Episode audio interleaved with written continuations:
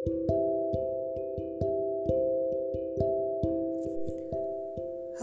ini adalah episode pertama aku di podcastnya aku Hamzah Purba. Nah, aku bakal ngebahas tentang masalah hidup, cerita hidup, dan relaksasi. Kali ini aku bakal ceritain tentang kamu tuh pengen banget yang namanya dicintain sama seseorang. Tapi yang paling pertama sekali, kamu udah kenal belum dengan diri kamu?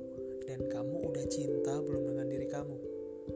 Kalau kamu belum cinta dengan diri kamu, hati-hati. Orang gak akan cinta dengan diri kamu. Oke? Nah, tanda kamu belum cinta dengan diri kamu, kamu udah kenal belum gak sih sama yang namanya pikiran dan perasaan? Yang mana sih yang namanya pikiran dan yang mana sih yang namanya perasaan? Kadang-kadang nih pikiran dan perasaan tuh selalu berantem aja di dalamnya. Pada saat udah maafin orang, pikiran bilang, aku udah maafin dia. Tiba-tiba orangnya lewat. Hmm, kesel banget. Lewat lagi dia. Eh, rasanya pengen gue jotos atau gue jitak tuh orang. Itu yang menyebabkan diri kamu, kamu gak kenal sama diri kamu.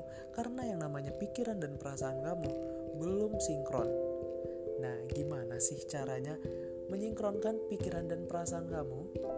Sebelum kamu masuk ke dalam cinta, mencintai seseorang, kamu harus cinta dulu ya dengan diri kamu. Nanti aku bakal bagi tips gimana caranya buat menyingkronkan atau uh, maaf menyatukan yang namanya pikiran dan perasaan. Karena manusia banyak salahnya atau bukan salah tapi banyak keraguannya karena yang namanya pikiran dan perasaannya selalu saja berantem. Aku mau ini mau itu mau ini mau itu.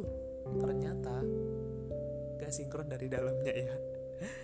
Nah sekian dulu buat podcast pertama aku. Hanya sekedar uh, perkenalan nanti aku bakal bahas gimana sih caranya menyingkronkan yang namanya pikiran dan perasaan dan kalau kamu sudah bisa menyingkronkan keduanya, apa pun yang kamu pikirkan bisa kamu tarik atau yang sering disebut law of attraction. Kamu akan dapat menarik apa pun yang kamu pikirkan.